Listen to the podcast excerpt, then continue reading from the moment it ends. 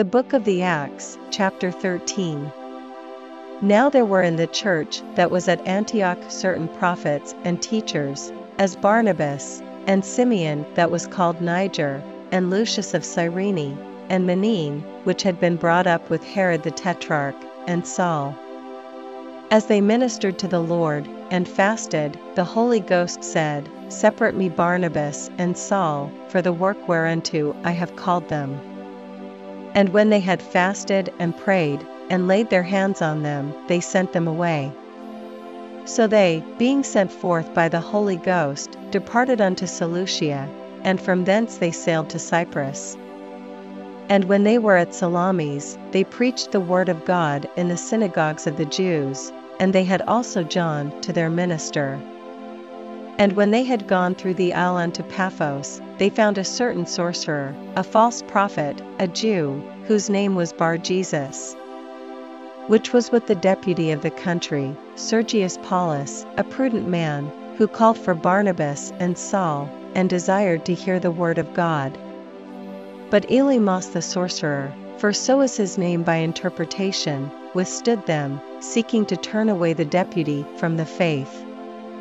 Then Saul, who also is called Paul, filled with the Holy Ghost, set his eyes on him and said, O full of all subtlety and all mischief, thou child of the devil, thou enemy of all righteousness, wilt thou not cease to pervert the right ways of the Lord? And now, behold, the hand of the Lord is upon thee, and thou shalt be blind, not seeing the sun for a season. And immediately there fell on him a mist and a darkness, and he went about seeking some to lead him by the hand. Then the deputy, when he saw what was done, believed, being astonished at the doctrine of the Lord. Now, when Paul and his company loosed from Paphos, they came to Perga in Pamphylia, and John, departing from them, returned to Jerusalem. But when they departed from Perga, they came to Antioch in Pisidia, and went into the synagogue on the Sabbath day, and sat down. And after the reading of the law and the prophets, the rulers of the synagogue sent unto them, saying, Ye men and brethren, if ye have any word of exhortation for the people, say on. Then Paul stood up, and beckoning with his hand said, Men of Israel, and ye that fear God, give audience. The God of this people of Israel chose our fathers, and exalted the people when they dwelt as strangers in the land of Egypt and with an high arm brought he them out of it. And about the time of forty years suffered he their manners in the wilderness. And when he had destroyed seven nations in the land of Chanaan, he divided their land to them by lot. And after that he gave unto them judges about the space of four hundred and fifty years, until Samuel the prophet. And afterward they desired a king, and God gave unto them Saul the son of Cis, a man of the tribe of Benjamin, by the space of forty years. And when he had removed him, he raised up unto them David to be their king, to whom also he gave testimony, and said, I have found David the son of Jesse, a man after mine own heart, which shall fulfill all my will. Of this man's seed hath God, according to his promise, raised unto Israel a Saviour, Jesus. When John had first preached, before his coming, the baptism of repentance to all the people of Israel. And as John fulfilled his course, he said, Whom think ye that I am? I am not he. But, behold, there cometh one after me, whose shoes of his feet I am not worthy to loose. Men and brethren, children of the stock of Abraham, and whosoever among you feareth God, to you is the word of this salvation sent. For they that dwell at Jerusalem, and their rulers, because they knew him not, nor yet the voices of the prophets which are read every Sabbath day, they have fulfilled them in condemning him. And though they found no cause of death in him, yet desired they Pilate that he should be slain. And when they had fulfilled all that was written of him, they took him down from the tree, and laid him in a sepulchre. But God raised him from the dead. And he was seen many days of them which came up with him from Galilee to Jerusalem, who are his witnesses unto the people.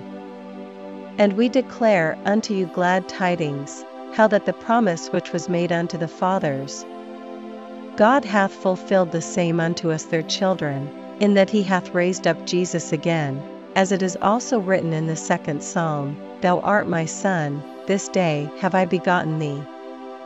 And as concerning that he raised him up from the dead, now no more to return to corruption, he said on this wise, I will give you the sure mercies of David.